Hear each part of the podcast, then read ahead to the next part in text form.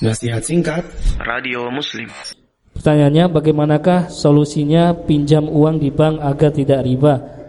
Apakah ada akad yang tanpa riba di bank?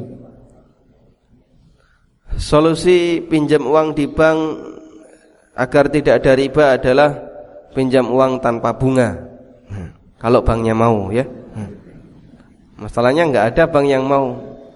Jadi Anda bisa pinjam misalnya 100 juta dicicil selama lima tahun dengan nominal 100 juta. Kalau banknya mau. Ya nanti minta ke bank seperti itu Pak, saya mau utang 100 juta. Ini saya jadikan sebagai barang gadai, tapi saya membayar 100 juta saja.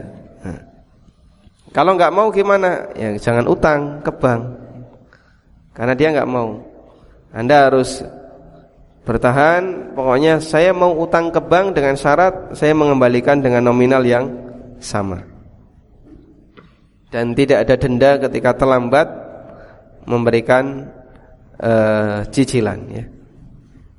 Baik, sedangkan uh, apakah ada akad yang tanpa riba di bank? Mungkin selain pinjaman tadi.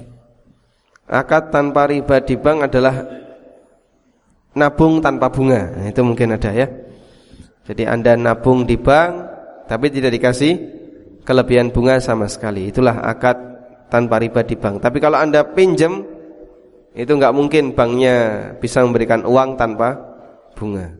Sehingga nanti kalau eh, bagian teller ngasih tulisan bunga 8% per tahun, Anda coret itu, coret. Saya nggak setuju nih coret. Nah, kalau ini nggak boleh dicoret ya Anda nggak boleh utang. والله أعلم.